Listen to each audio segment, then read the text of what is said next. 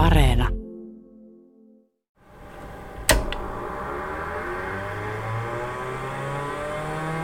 Kyllä sitä tekisi mieli sanoa, että kaikki mitä me tänä päivänä nähdään, varsinkin tuossa perinteisessä tietotekniikassa, tarkoittaa nyt pöytäkoneita ja läppäreitä, niin kaikki se on, on melkeinpä IBMn PCstä alkanutta jatkumoa ja perintöä.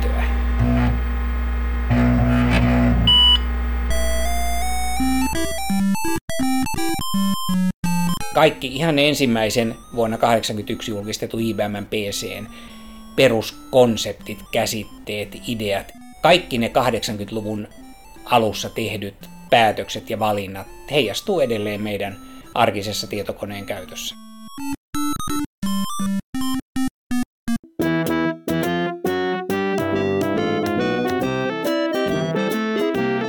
Kotimikro- ja Kronikassa olemme kaivanneet kullattuja muistoja sekä monivyyhteisiä tapahtumia tietokoneiden historiassa. On mielenkiintoista ajatella, että maailmassa on joskus ollut niin paljon erilaisia vaihtoehtoja oman tietokoneen hankintaan. Varsinkin kun vertaamme sitä tähän päivään, niin esiin nousee vain kaksi vaihtoehtoa. PC ja Apple. PC-arkkitehtuurin luoja IBM oli aloittanut liiketoiminnat jo 1900-luvun alussa ja kasvanut suureksi yhtiöksi 80-luvulle tultaessa muun muassa kirjoituskoneiden ja reikäkorttikoneiden ansiosta. Kun Apple käynnisti kotimikromarkkinat, alkoi IBM muiden mukana suunnitella henkilökohtaista tietokonetta, varsinkin yritysmaailmaan. IBM ei vain tiennyt, että tällä ratkaisulla se sinetöi kokonaisen tietokonekulttuurin kulun. Minä olen Antti Melkko ja Kotimikroikronikan viimeisessä jaksossa keskustelemme IBM PCstä ja Microsoftista tietokirjailijan sekä IT-asiantuntijan Petteri Järvisen kanssa.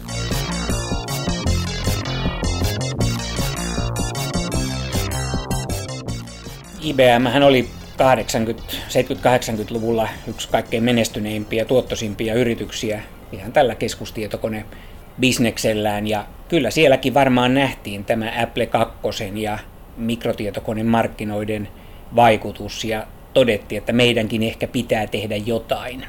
Ja siellä sitten harkittiin, että mikä se voisi olla, miten me tultaisiin mukaan mikrotietokoneen markkinoille ja Floridassa oli ihan oma yksikkönsä. Ja ne kehitti sitten ihan uudenlaisen tietokoneen IBMn kannalta, koska aikaisemmin IBM oli itse tehnyt kaiken. Ja nyt tämä Dan Estridgein johtama projekti päättikin, että ostetaan kaikki ulkopuolelta. Ja ne, ne osti komponentit, ne osti käyttöjärjestelmän ja vaan koko sen konseptin ja sen, sen lopullisen laitteen ja myi sitä sitten IBM PC-nimellä. Mutta se oli talon sisällä valtava muutos että lähdettiinkin täm, tekemään tämmöistä avointa konetta, jossa oli laajennuskorttipaikat ja jossa oli PC-DOS-käyttöjärjestelmä. Et CPM oli ainoa tämmöinen yleinen käyttöjärjestelmä, joka toimi eri koneissa, kunhan oli CPM-koneita, tietty prosessori ja tietyt speksit. Se, se ainoa yleinen käyttöjärjestelmä, mikä oli ennen PCtä, jota alun perin IBM yritti ostaa väärältä firmalta, kun ei tiennyt, kuka sitä tekee niin tämä Digital Research oli sen CPM-tekijä, Gary Gildal. Ja tarina tosiaan kertoo, että, että IBMn kaverit ei saanut audienssia, koska johtaja lähti mieluummin pelaamaan golfia. Luultavasti kuitenkin syy on se, että se Gary Gildal ei uskaltanut tehdä IBMn kanssa diiliä. Että se, se, olisi, se olisi vaatinut sellaisia ehtoja, joihin tämä suhteellisen pienen firman johtaja ei, ei uskaltanut sitoutua. Vaikea enää sanoa, mikä siinä oli totta, mutta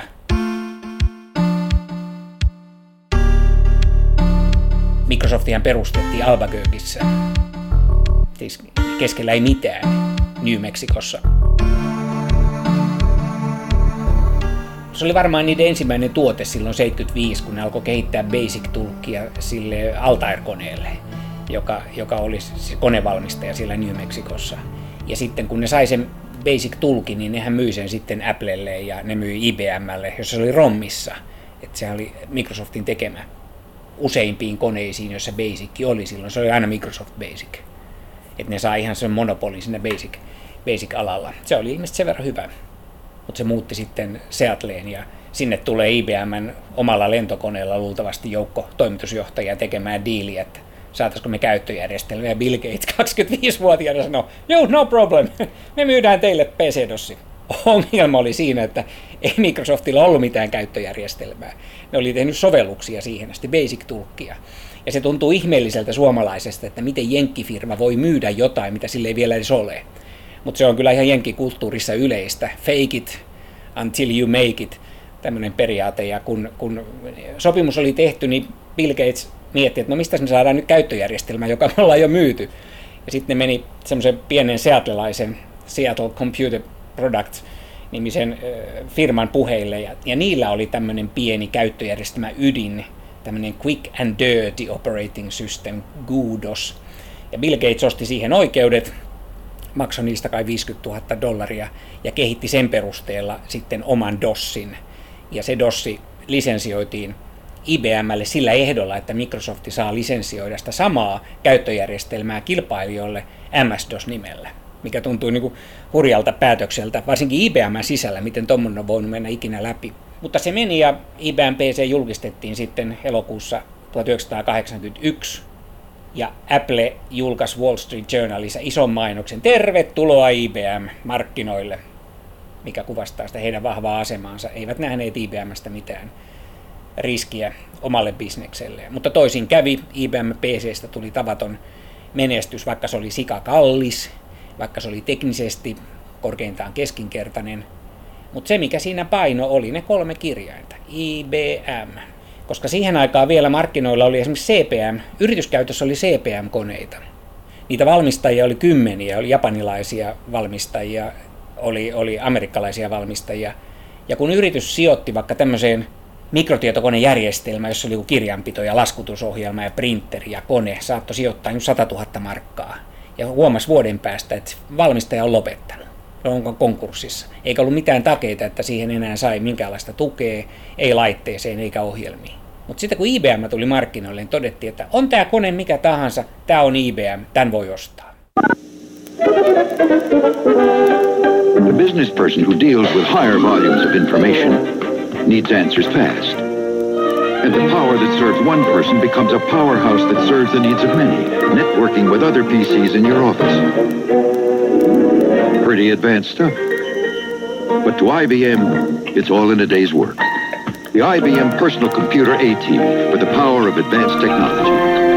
Mutta se IBM tulo markkinoille, se tavallaan loi ihan uudenlaisen uudenlaisen konseptin, että nyt on tällainen turvallinen mikro, joka varmasti on saatavilla vielä viiden vuoden päästä.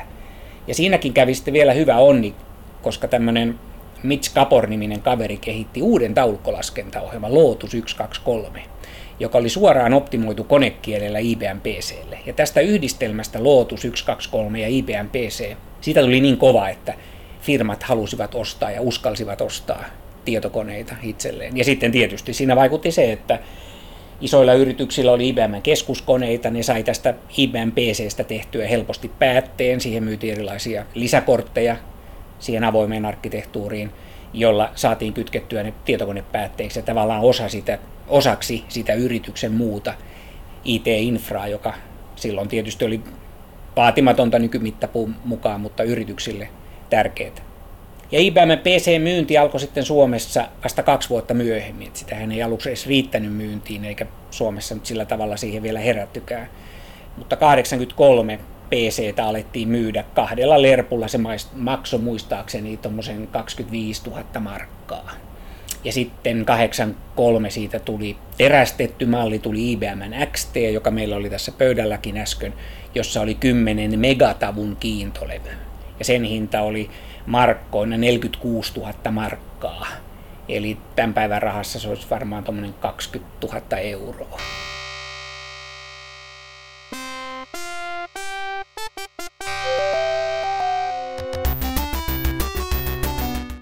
IBMn tietokoneista tuli nopeasti erittäin suosittuja ja laitteen ympärille syntyi paljon erilaisia ohjelma- ja lisäosavalmistajia. Avoin, hyllytavarasta tehty rauta-arkkitehtuuri houkutteli alalle uusia tietokonevalmistajia, jotka alkoivat kehittää omaa PC-konettaan. Muun muassa meidän oma Nokia rakensi oman mikromikko-tuoteperheen PC-arkkitehtuurin pohjalle, joka oli parhaimmillaan parempi ja tehokkaampi kone verrattuna IBMn omiin koneisiin. Tästä alkoi PC-kloonien nousu, joka oli IBMlle erittäin iso ongelma.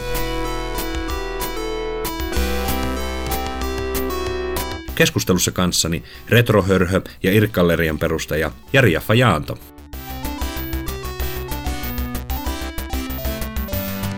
IBM ei koskaan suunnitellut, että se olisi kloonattava se niiden alusta, vaan he halusivat tehdä niin kuin tietokonetta, mitä he itse julkaisee. Mutta kuitenkin kun ne komponentit oli sen verran hyllytavaraa, niin niitä pystyttiin sitten niitä kloonejakin tekemään näistä IBM PCstä ja nämä sopimukset, mitä Microsoft ja IBM teki, niin mahdollisti kuitenkin sen, että toi Microsoft saa myydä tätä DOS-käyttöjärjestelmää myös muille laitevalmistajille kuin IBM, jos se vaan toimii niiden laitteilla.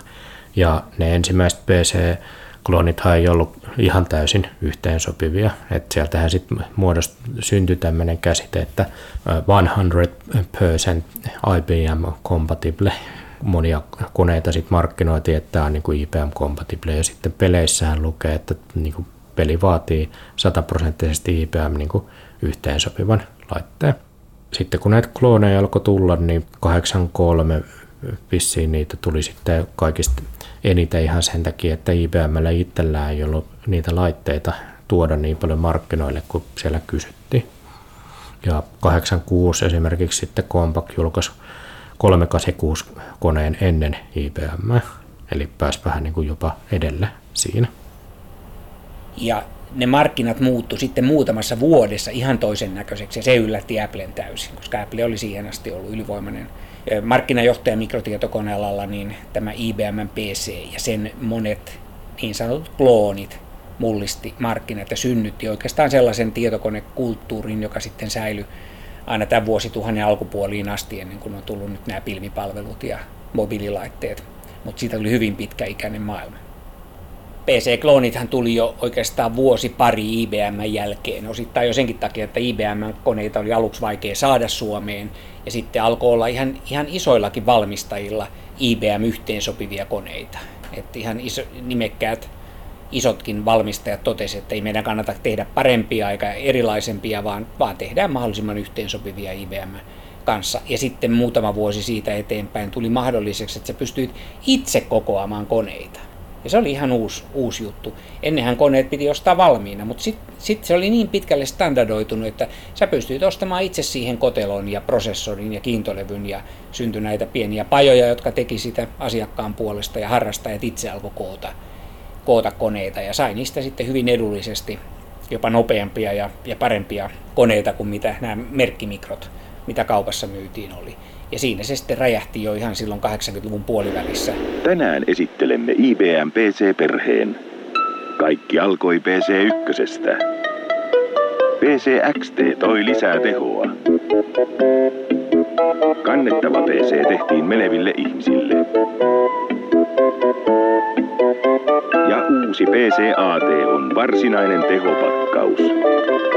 Mikä näistä sopii sinulle? Kysy IBM PC jälleenmyyjältä tai soita 90 170733. Tavallaan se IBM-yhteensopivuus, se tietynlainen puhuttiin käytännön standardista tai markkinastandardista. Se oli alkanut elää omaa elämäänsä. Siitä oli tullut niin suuri, että edes suurinkaan sen alan valmistaja ei enää pystynyt tavallaan rikkomaan tai luomaan kilpailevaa standardia. Markkinat alkoi elää omaa elämäänsä. Microsoft ja IBM teki yhteistyötä ja ne halusi tehdä uuden käyttöjärjestelmän, joka julkistettiin samalla näiden uusien koneiden kanssa, joka oli OS2. Ja, ja sitten kun OS2 ei yleistynyt, niin Microsoft teki just tyypillisesti, että ne hylkäs koko projekti, että ei me oikeastaan tästä välitetäkään, me aletaan taas kehittää Windowsia. Ja IBM jäi yksin OS2 kanssa ja kulutti siihen miljardeja, koska oli jo isoja pankkeja ja muun muassa Yleisradiossahan oli OS2 standardoiduttu, koska Yleisradio oli, oli IBM-talo. Niin sinne oli ostettu kalliita multimedia-mikroja OS2. Eli IBM oli pakko ylläpitää sitä asiakkaiden vaatimuksesta pitkälle 2000-luvulle asti, mutta se tuli kyllä kalliiksi.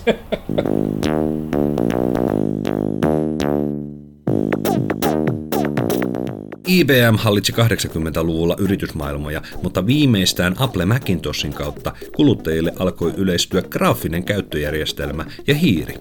Microsoft oli tehnyt suuren aluevaltauksen Basic-tulkilla sekä MS-DOSilla ja näki markkinaraon tässäkin. Lopulta PC-koneille julkaistiin oma graafinen käyttöjärjestelmä vuonna 1985, Windows 1.0. graafinen käyttöliittymähän kehitettiin. Ne ideat oli jo 60-luvulta, hiiret ja muut, ja se kehitettiin sitten toimivaksi 70-luvulla Xeroxin laboratoriossa, joka on sekin Piilaaksossa. Ihan toimiva graafinen, graafisella käyttöliittymällä toimiva tietokone. Ja se tuli myyntiinkin sitten 80-luvulla Xeroxin nimellä. Silloin se oli, se oli liian kallis ja se oli, se oli sitten jo myöhäistä. Xerox oli kopiokone valmistaja ja pelkäsi, että jos me tehdään näistä mikroista, pienistä tietokoneista, jos niistä tehdään liian hyviä, niin meidän kopiokonebisnes kärsii. Ja sen takia siellä talon sisällä ei koskaan katsottu hyvällä tätä tietokonekehitystä. Mutta kun se on siinä piilaaksossa ja siellä oli toimivia prototyyppejä, siellä oli hiiret ja valikot ja kaikki, kaikki nämä elementit, niin Applen suunnittelijat kävi siellä kylässä. Ja ne näki tämän, miten graafinen käyttöliittymä toimii ja miten suuri mullistus se on näihin kirjoitettaviin komentoihin verrattuna. Ja he sai siitä sitten idean ensin Apple Liisaan ja sitten, sitten Macintoshiin. Ja sitten ilmeisesti Microsoftin väkikin näki taas, ja viimeistään silloin kun nämä laitteet julkistettiin, näki, että tämä maailma on muuttumassa, ja he kehittää omaa graafista käyttöliittymää, josta tuli sitten Windows. IBMlläkin oli omansa TopView-niminen hetken aikaa, ja, ja ensimmäinen Windows oli aika kömpelö. Se oli tarkoituksella tehty riittävän erilaiseksi, jotta sitä ei kukaan niin väittäiskään, että tämä on kopioitu Appleltä, joka taas oli tehnyt siitä tunnetun. Mutta sitten kun tuli Windows 2, niin siinä oli esimerkiksi tämmöiset overlapping Windows, eli ne ei ollut enää tämmöiset rinnakkaiset, vaan ne meni päällekkäin. Ja se tuli silloin vuonna 1987 muistaakseni. Ja silloin Windows 2 jälkeen Apple suuttui, että te olette kopioinut tätä meiltä, ne haasto Microsoftin oikeuteen.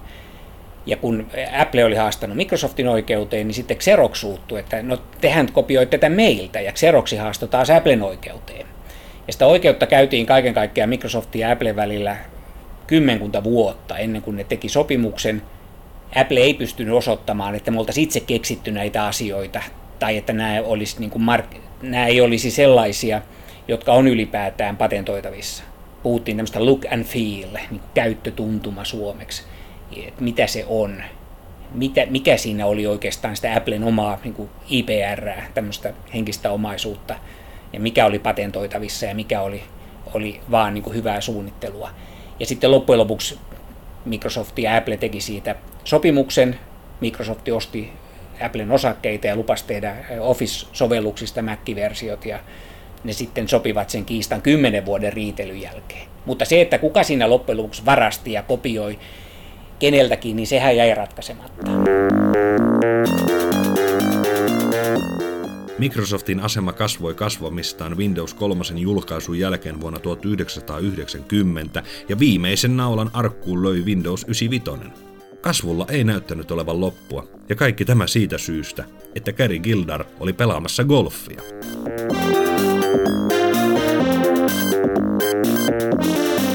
Se, että IBM valitsi PC-DOSin, niin kyllähän se tavallaan avasi Microsoftille markkinat. Siihen asti Microsoft oli hyvin pieni toimija, ne teki, niillä oli multiplaan, taulukkolaskenta ja, ja sitten niillä oli näitä erilaisia kääntäjiä, C-kääntäjiä ja basic-kieltä, mutta ne oli kuitenkin ihan marginaalinen toimija loppujen lopuksi siinä, siinä ennen PCtä olevassa maailmassa mutta kun PC räjähti, niin sitten Microsoftillekin aukesi kaikki portit ja sen jälkeen ensin Microsoftista tuli siis tämä käyttöjärjestelmätoimittaja, mutta sitten niillä rahoilla Microsoft investoi, ne alkoi kehittää sovelluksia ja sitten tuli Windows ja tuli Wordit ja Excelit ja muut, niin ei varmaan olisi nykymuotoista Microsoftia, ellei olisi ollut IBM PCtä. Mutta toisaalta, jos tänään kysyy ihmisiltä, mikä on Microsoft, niin eihän sitä moni edes muista, eikä ajattele. Vaikka Microsoft on yksi IT-alan suurimmista firmoista ja tuottaa valtavasti voittoa, niin sehän on aika näkymätön verrattuna siihen, mitä se oli joskus 90-luvulla, jolloin se oli niin kuin alansa Apple. Ja tätä nuorempi sukupolvi ei, ei niin kuin ymmärrä, miten vihattu ja, ja, ja kadehdittu Bill Gates oli 90-luvulla. No tietysti kun joku rikastuu älyttömästi, niin se tietysti jo herättää niin kuin ärtymystä ja, ja vihaa, mutta oli siinä pari perusteluakin. Kyllähän Bill Gates oli myös hyvin vaativa ja hyvin röyhkeä, mutta hän ei ollut, hän ei ollut samalla tavalla röyhkeä kuin Steve Jobs, jolla se näkyy siinä hänen omassa elämässään. Bill Gates on tehnyt hyviä sopimuksia, niin kuin tämä IBM-sopimus, mutta sitten myös se, että jokaisen niin kuin siihen lisenssiin sisältyi vaatimus, että jos, jos tehdään PC-kone, joka myydään, niin siinä täytyy olla Microsoftin lisenssi mukana, vaikka siihen asennettaisiin Linux. Että konetta ei voinut myydä ilman PC-lisenssiä, siis PC-DOS-lisenssiä tai MS-DOS-lisenssiä. Niin siellä oli tämmöisiä, joita me pidetään aika härskinä kauppatapana. Ja sitten kolmas tekijä oli varmaan se, että MS-DOSihan, eihän se mikään huipputuote ollut, jos edes silloin 81, kun tuli IBM PC. että se oli silloin ok, mutta sitten kun tekninen kehitys meni niin nopeasti eteenpäin 80-luvulla, ja sitten alkoi tulla nämä muistiongelmat. että sulla oli koneessa 640 kiloa muistia, sitä ei voinut laajentaa, koska ne oli rommi alkoi sen jälkeen. Se oli, se oli sidottu siihen 640 kiloon, ja se alkoi tuottaa ihmisille ongelmia, ja katsottiin, että tämä on Microsoftin syy. Tämä, tämä on Microsoftin rajoitus, ja, ja Microsoft tekee huonoa koodia, ja ensimmäiset Windows-versiot Windows 1 ja Windows 2, niin olihan ne aika kömpelöitä virityksiä. Vasta Windows 3, joka tuli sitten toukokuussa 90, niin se oli sitten se, joka sai Windowsin menestymään, koska silloin pystyttiin käyttämään isoa muistia. Päästiin tähän niin kuin prosessorin protected mode-tilaan, saatiin jatkomuisti käyttöön.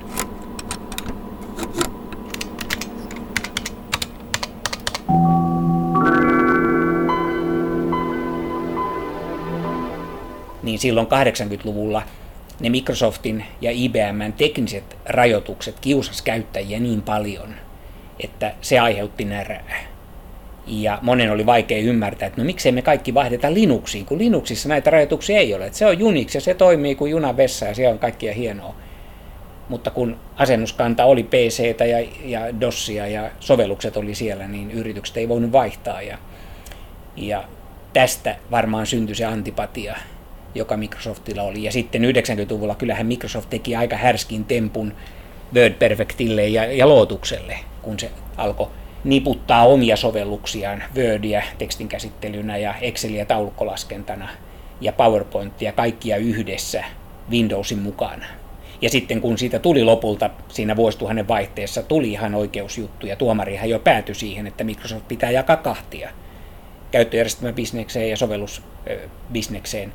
Mutta sitten taas tuli vaalit, siellä valittiin Bushi presidentiksi, koko hallinto vaihtui, se ilmapiiri vaihtui, se alkoi yhtäkkiä suosia isoja yrityksiä. Bill Clintonin aikaa oli vielä nähty, että tämä Microsoftin monopoli on haitaksi, mutta Bushin aikana sitten ilmapiiri muuttui ja, ja se tuomarin päätös sitten kumottiin vetomusoikeudessa ja Microsoft sai jäädä isoksi jättiläiseksi, mutta sitten markkinat taas muuttu. Sitten alkoi tulla jo mobiililaitteet. Ja siellähän Microsoft ei ikinä pärjännyt ei edes vaikka se osti lopulta Nokian, niin, niin se tuhlasi sinne miljardeja miljardin perään ja ei tullut mitään menestystä. Kaikki hyökkäsi sitä vastaan ja se tahkos rahaa. No edelleen se tahkoo rahaa, mutta se vaan ei näy missään, koska raha tulee pilvipalveluista ja noista tilaus, eh, tilaussoftista, Office-lisensseistä ja muista, eikä se pysty enää sillä tavalla ohjaamaan markkinoita. Mutta 90-luvulla se on ollut ihan huikea huikea yritys, huikea vaikutusvalta, mutta niissä ne sitten käy. Mikään ei ole ikuista. Ei ole varmaan Applenkään johtoasema.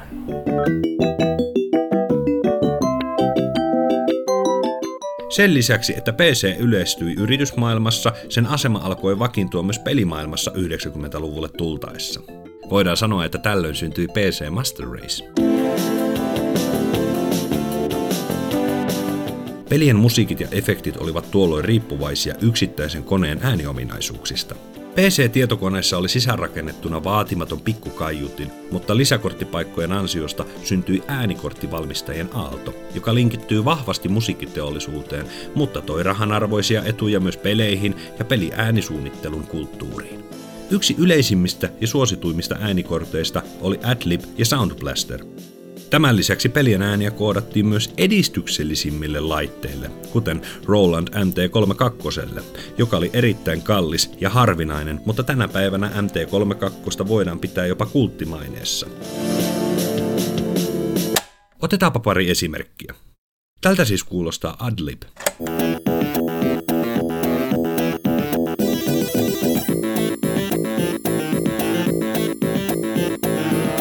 Ja tältä taas kuulostaa MT32.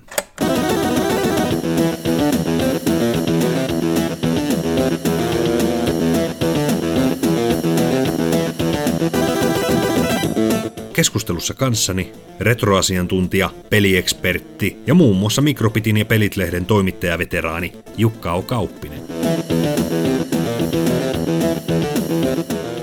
Wolfensteinit, Doomit, just ne 90-luvun kovat pelit, jotka muuttivat pelaamista muutenkin todella paljon. Ja se, että kun 90-luvun puolelle kun tultiin ja rupesi olemaan 386-sarjan koneita ja hyviä äänikortteja ja nopeita 2D-näytön ohjaimia, niin siitä tuli pelikelpoinen kone. Ei hyvin rajoitetulla tavalla pelikelpoinen, että eihän PC-koneet pitkään aikaan kyenneet sellaisiin näpsäköihin, nopea, nopeasti reagoivin toimintapeleihin, 2D-sivusta kuvattuihin peleihin, niin kuin vanhat mikrot, mutta sitten kaikessa 3D-grafiikassa ja nimenomaan laskentatehoa vaativissa peleissä, niin siinähän PC tuli ja jyräsi ihan täysin. Se oli se 90-luvun alkuvaihe, kun pelimaailma lopullisesti rupesi muuttamaan muotoa ja, ja, ja sukupolvi vaihtumaan sieltä Commodoren, Atarin, muiden koneiden maailmasta PC-puolelle. Se oli se DOSsi, DOSsi 6, DOSsi 7 aikakausi käyttispuolella ja sitten Windows 95 aikanaan. Siinä vaiheessa peli alkoi olla vanhoille koti, kotimikroille pelattu. Sanotaan näin, että Windows 95 tullessa ei, ei minun tee mieli retrota niitä aikoja, koska 95 ja sen alla oleva DOS-käyttöjärjestelmä ja PC-arkkitehtuuri, niin ne olivat kuitenkin aivan hirveitä. Siis koneiden konfaaminen, toimintaan saaminen, se oli aivan järkyttävää säätämistä. Ja sitten kun sulla tulee 9 Windows 95, ensimmäiset, ensimmäiset DirectX rajapinnat, näytön ohjain generaatiot vaihtuu kaksi kertaa vuodessa, sulla on hirvittävä määrä erilaisia hifi-äänikortteja, mutta silti kaikki pelit tukee vaan Sound Blaster 1.0, ehkä 2.0, koska se on ainut, mikä varmasti toimii kaikilla. Se tekniikan kehittyminen oli aivan massiivisen nopeaa. Jos tänään katsoo, niin painajaismaisen nopeaa, mutta ei se nyt hauska ollut silloinkaan. Saa ostat uuden näytön ohjaimen ja vuoden päästä se sun uusi näytön ohjaaja ei riitä enää mihinkään. Ja sitten tuli 3D-kiihdytetyt näytön ohjaimet, joka on taas sitten se aivan oma painajasmainen tarina. Olettaisin enemmänkin, että IBM on edes menneen maailman dinosaurus, jonka nimeä jotkut toistelee, mutta jolla ei ole käytännön merkitystä enää nykyään. Eikö IBM tietokoneet ja läppäritkin myyty jo Kiinaan Joo, tässä?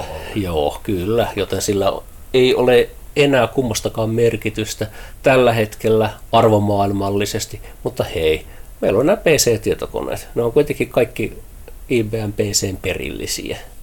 Että siinä mielessä respektit sinne, että tekivät sellaisen onnettoman romuläjän, joka pysyi kasassa ja jota pystyttiin päivittämään alkuperäistä arkkitehtuuria aina koko ajan vaan edemmän ja eteen ja eteen ja eteenpäin. Mutta pitkään siihen meni, että siitä tuli se vaihtoehto, koska minäkin henkilökohtaisesti katoin silloin noin vuoden 91 paikkeilla luultavasti, että PC on nyt sellainen laite, mikä kannattaa hankkia tai mikä pitää hankkia.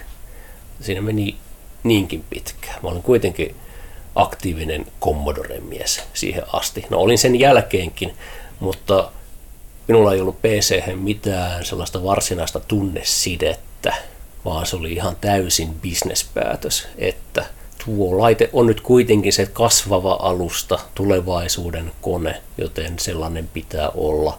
Ja sitten kävelin pankkiin ja keskustelun kes- keskustelin pankkilainan, että sain ostettua, koska olihan se ihan hirvittävän kallis. Siinä ehkä on yksi tällainen valtava askel, harppaus, mitä harrastajat on joutuneet ottamaan, koska 90-luvun vaihteessa 64 sai pennillä, Amminkat maksoi kuitenkin niitä tonneja. Sitten tulee tonne 200, joka oli hieno kone, semmoisen kuin ostat, ja siihen hyvän näytön. Sanotaan, että se on 5-8 tonnia kaikkineen. PC, mun eka kone maksoi 13 500 markkaa.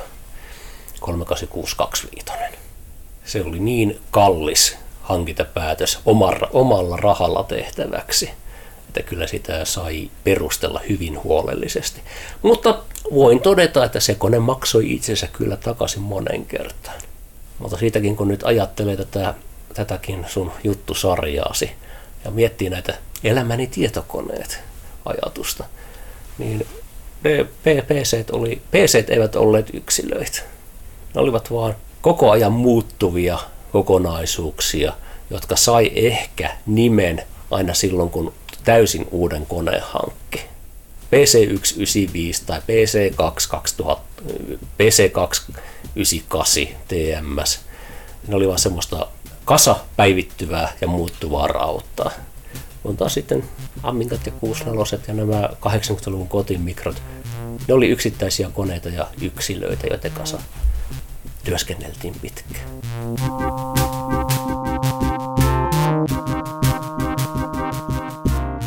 90-luvulla PC-tietokoneet vakiintuivat kuluttajien piirissä ja silloin viimeistään siirryttiin komentorivestä surffaamaan internettiin. Tietokoneet olivat muuttuneet pienessä ajassa järjettömän paljon ja sen myötä syntyivät myös uudet vitsaukset, tietokonevirukset. Joo, siis ensimmäiset tietokonevirukset alkoi levitä siinä 80-luvun jälkipuoliskolla ja ne oli Mäkissä. Mäkissä oli ensimmäiset virukset, ja nehän levys, levisivät silloin lerppujen ja korppujen välityksellä. Ja 80-luvun lopussa sitten 88, 89, niin silloin oli PC-maailmassakin oli kyllä ihan ongelmaksi asti viruksia, mutta ne tuli korpuilla. Se perustui siihen, että ihminen unohti sen korpun asemaan, buuttas koneen, jolloin siellä levykkeen käynnistyslohkossa sinne koodinsa sijoittanut virus pääsi lataamaan itsensä muistiin ja sitten se kirjoitti itsensä taas kaikille uusille lerpuille ja korpuille.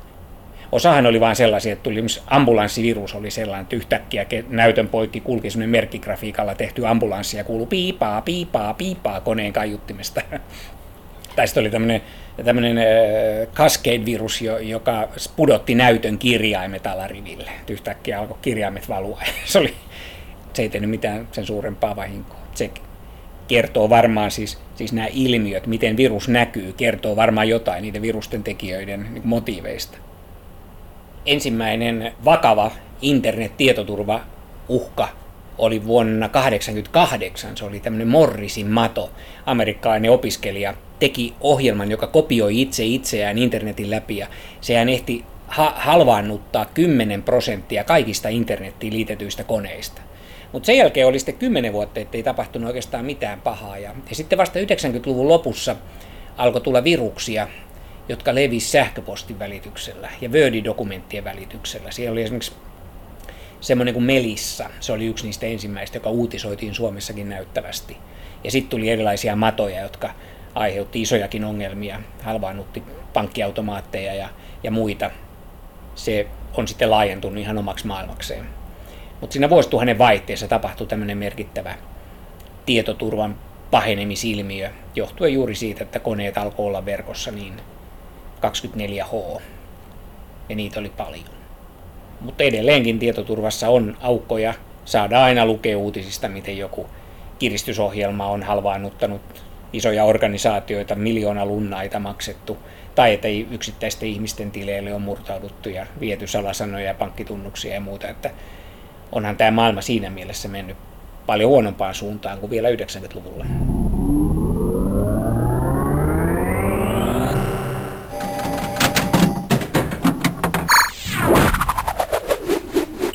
Ihmiset on henkisesti laiskoja ja ne haluaa, että asiat tapahtuu helposti.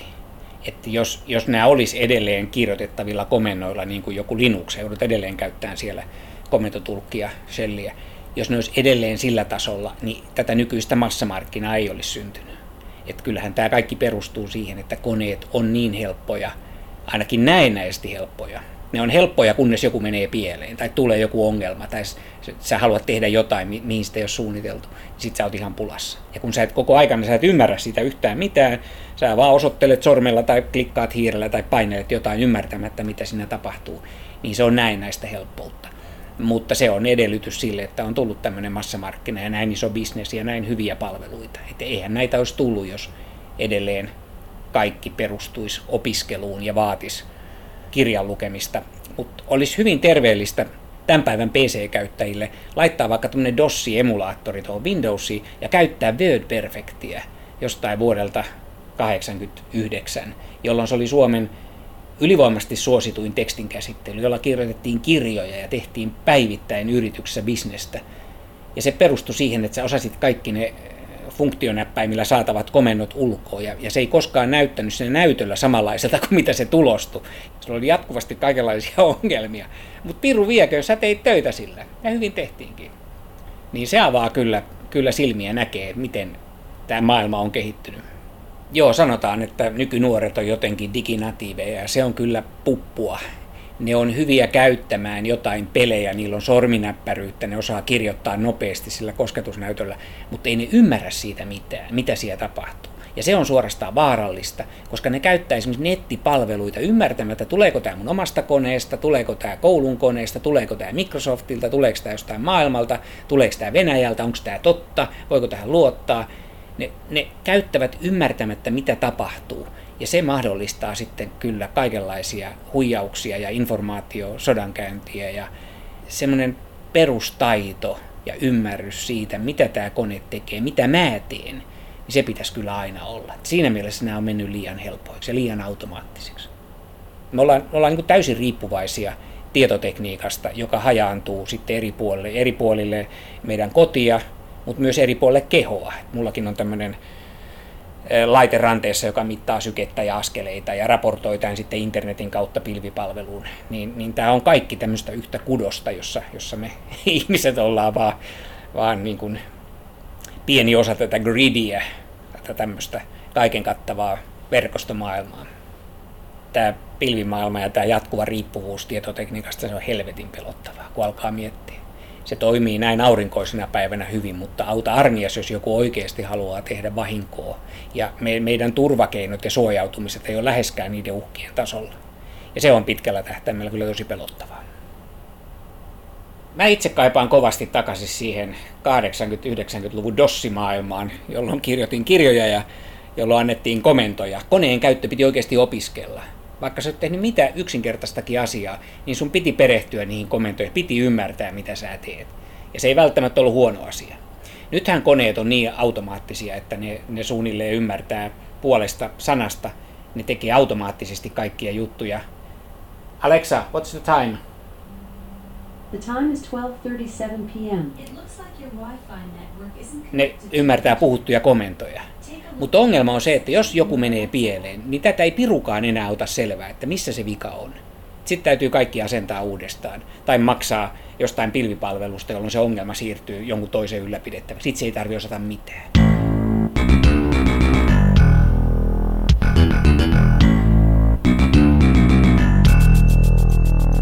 Tietotekniikka eri muodoissaan on se nyt sitten älypuhelin, joka sekin on todella tehokas tietokone, tai läppäri tai pöytäkone, niin, niin sehän on oleellinen osa meidän arkea, suuri osa elämän eri toiminnoista on siirtynyt jollain tavalla tapahtumaan sen tietokoneen kautta. Niin kuin hämmästyttävän suuri, kun sitä miettii ja vertaa vaikka 10 vuotta tai, tai 20 vuotta taaksepäin.